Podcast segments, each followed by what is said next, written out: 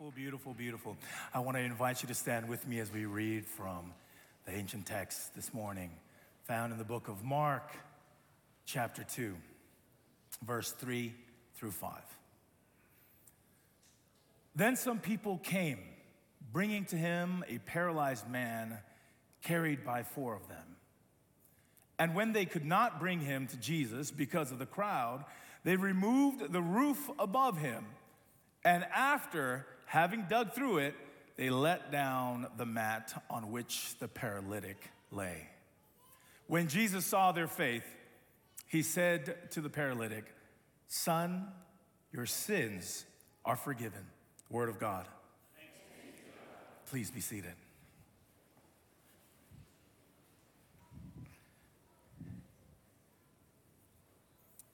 Yes, as Pastor Devo rightly pointed out, we are praying for Pastor Raywin, who fell ill at the end of this week. And so we are, we are here together um, sharing a different part of Own It. She's gonna be back with us to share Own Your Power, Own Your Voice uh, in a couple weeks. But today we wanna talk about owning our humanity. Owning our humanity.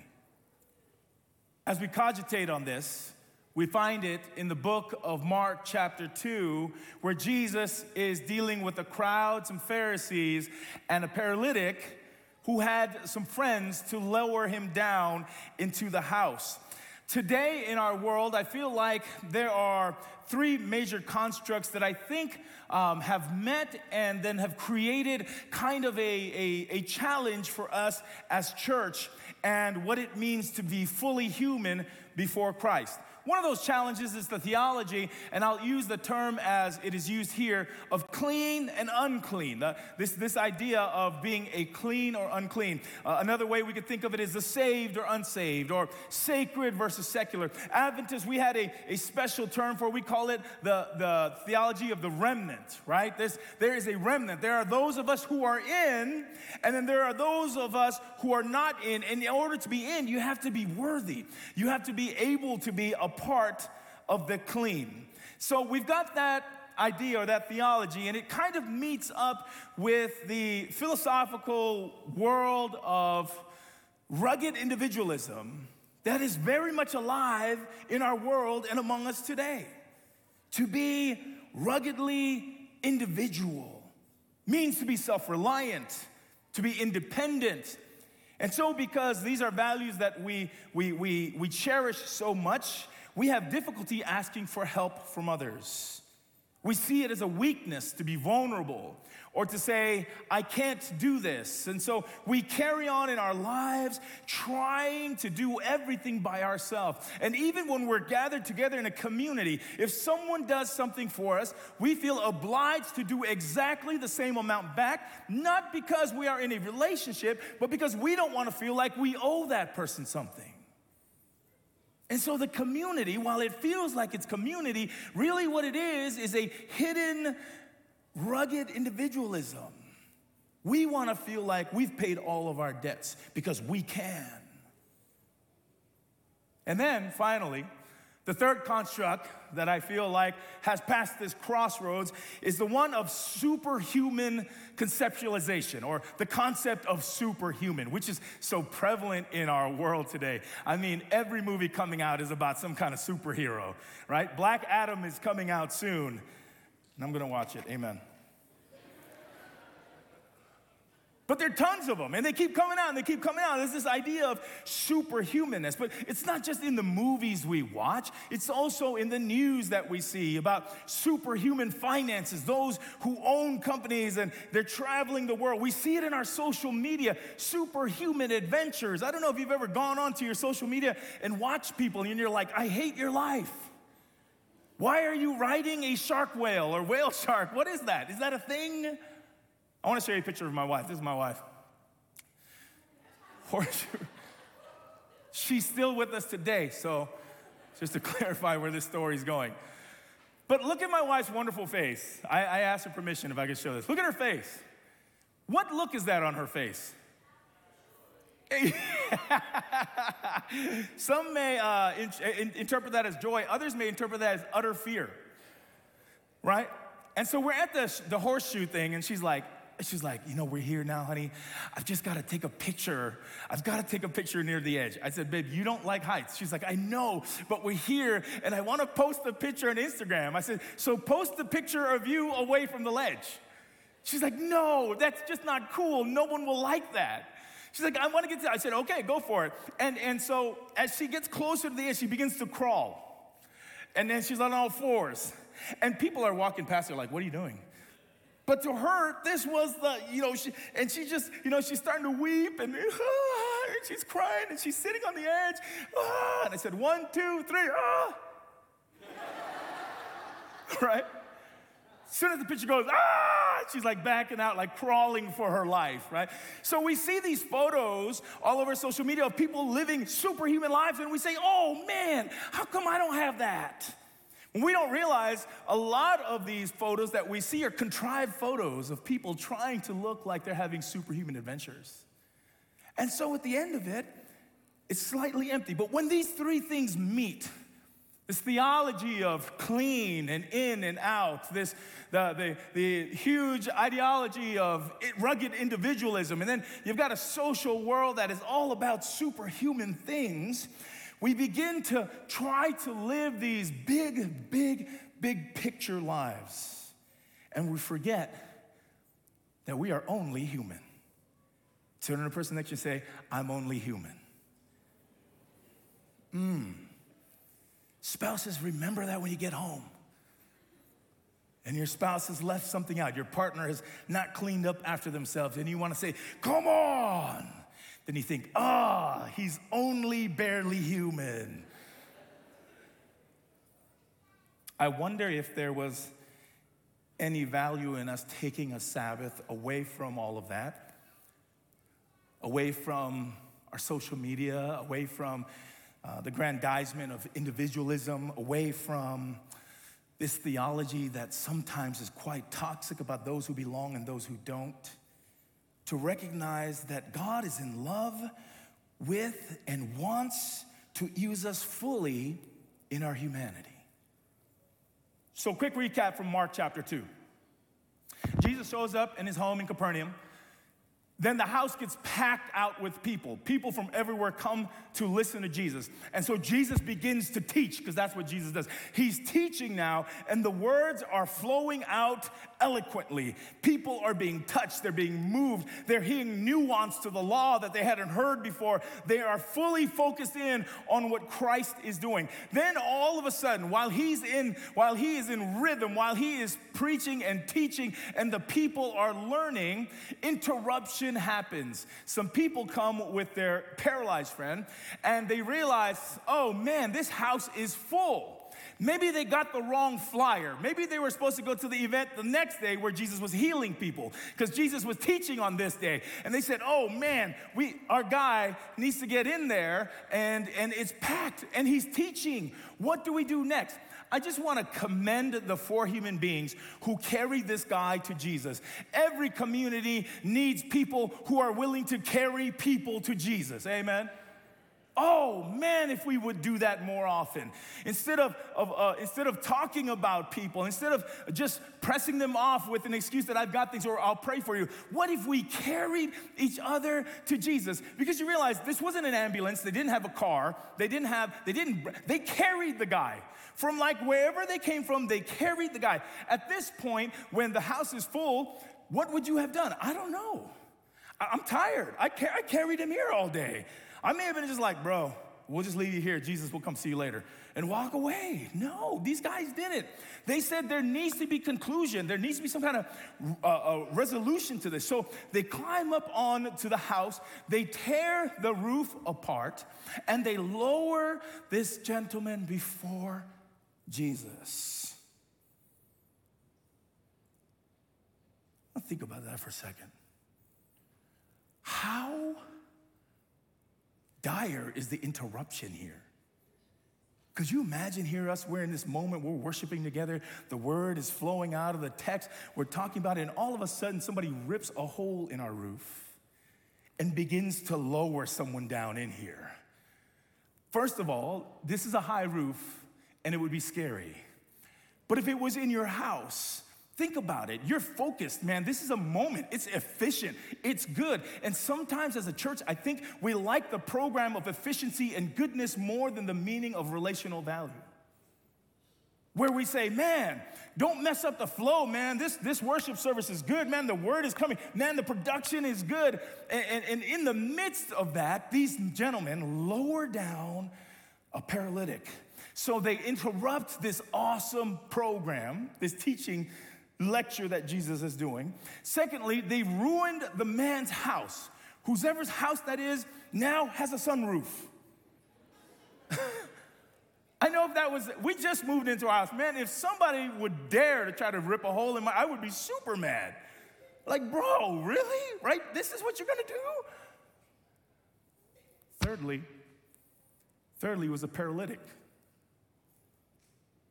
The paralytic is seen as unclean. He's categorized as less than. He's ostracized by the community. He gets no rights to be there.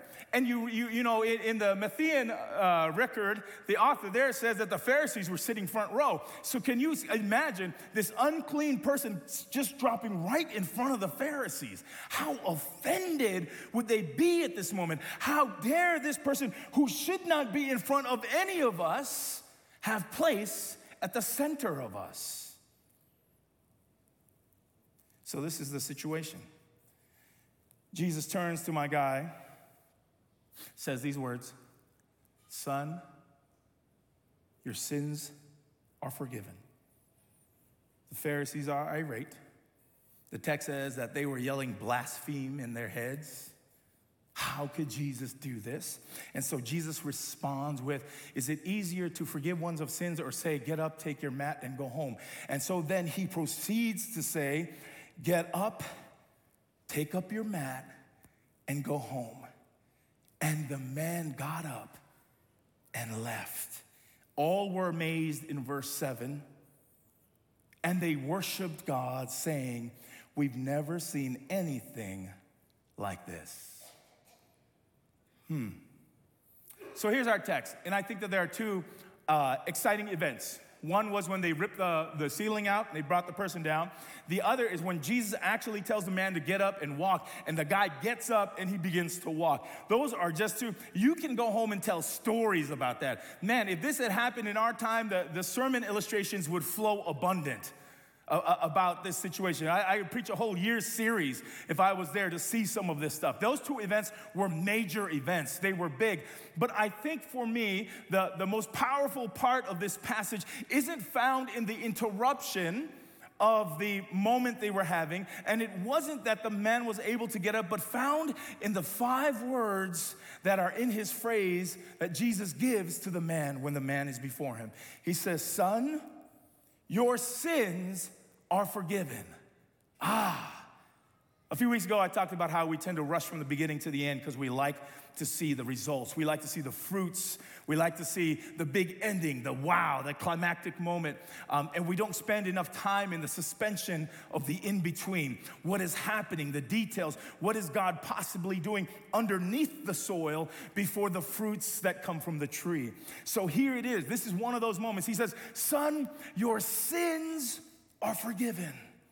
And this phrase to me is everything when it comes to this passage because it points back to this gentleman and the problem the community has with him. Number one, Jesus uses here son, creating a familial connection or a familial bond to this individual. This man is now the child of the Messiah.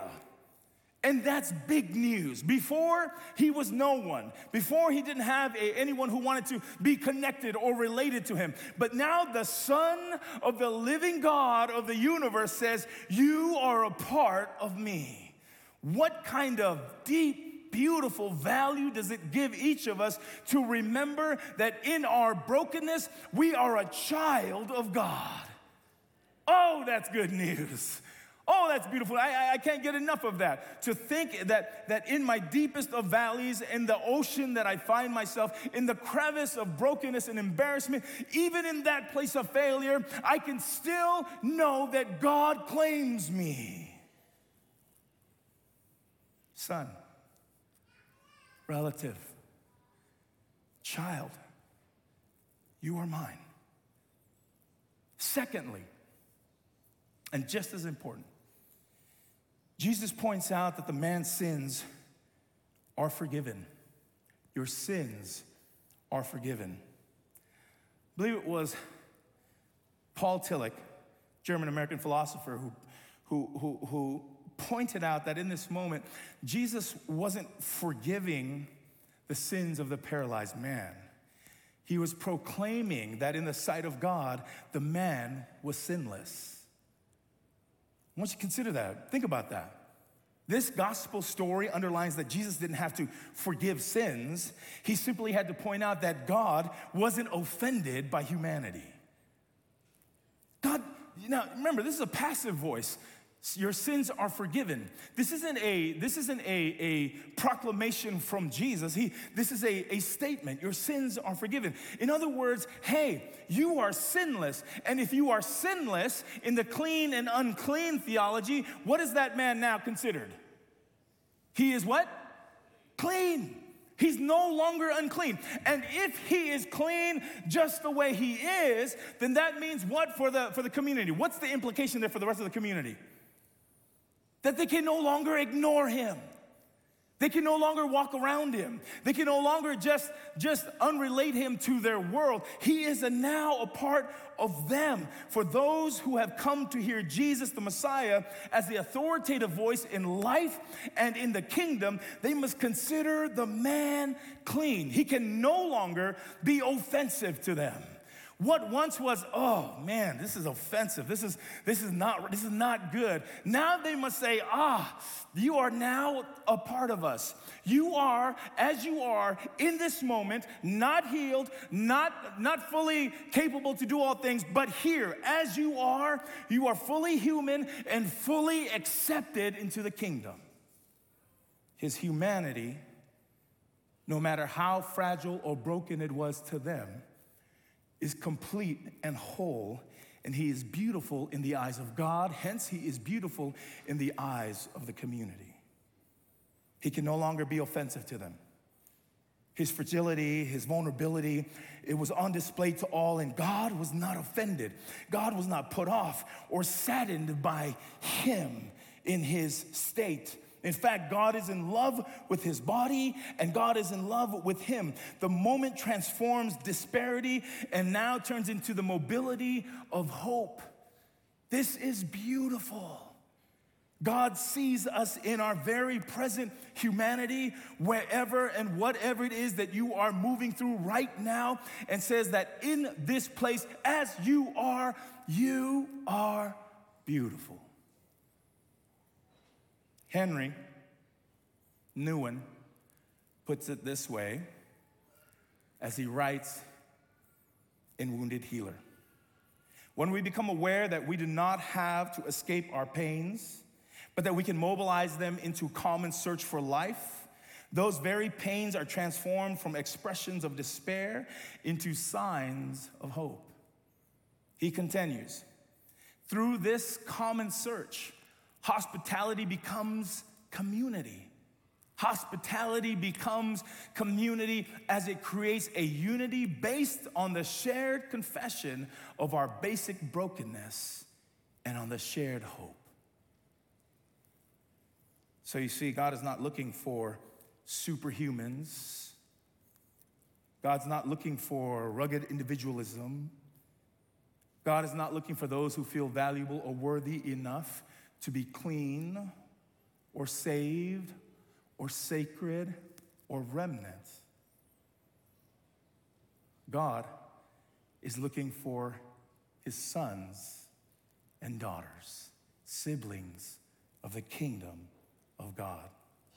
I asked my wife, I said, honey, what does this all mean to you? You know, I'm like gibbering and jabbering to her about all this. Like, what do, what do you think it means, love? And you know, she stands there for a second, and then, you know, she just kind of like, well, you know, it's, it's a good thing, you know, it's, it's, it's nice. I said, I know, but did you like it? Did you like the thought? Was it, did it feel nuanced? Was it different from what she said, yeah, it was okay, it was okay. I said, okay, all right, you're not impressed by me, praise God. Okay. So, what does all of this mean to you, love? Tell me. Reach deep into your, into your scholar hat. Um, find a space in your medical uh, mind as a nurse and tell me what this means. And she says, Okay, well, and she sat there and she looked at me. She said, Basically, what this means is we're not damaged goods. I said, Wow, you are so much smarter than me. You're not damaged goods. You are whole and complete and beautiful to God as you are. This man didn't need to be physically healed, though he was. He was already beautiful to God. He was already supposed to be a part of the community as he is. And sometimes I feel like we're always running to try to catch up with other people. And, you know, when we go through stuff, how are you doing? I'm fine. Praise the Lord. Praise the Lord. Everything is good. Is it good? Yes. Praise God. No, help me, please. Sometimes I feel like as Christians, we're constantly trying to make life look perfect. And we don't, it doesn't help that we come together once a week so we don't see each other all week long in our, in our brokenness and in our challenges and our struggles. But the one time we do get together, we all dress up really nice, right? We don't see each other all week long.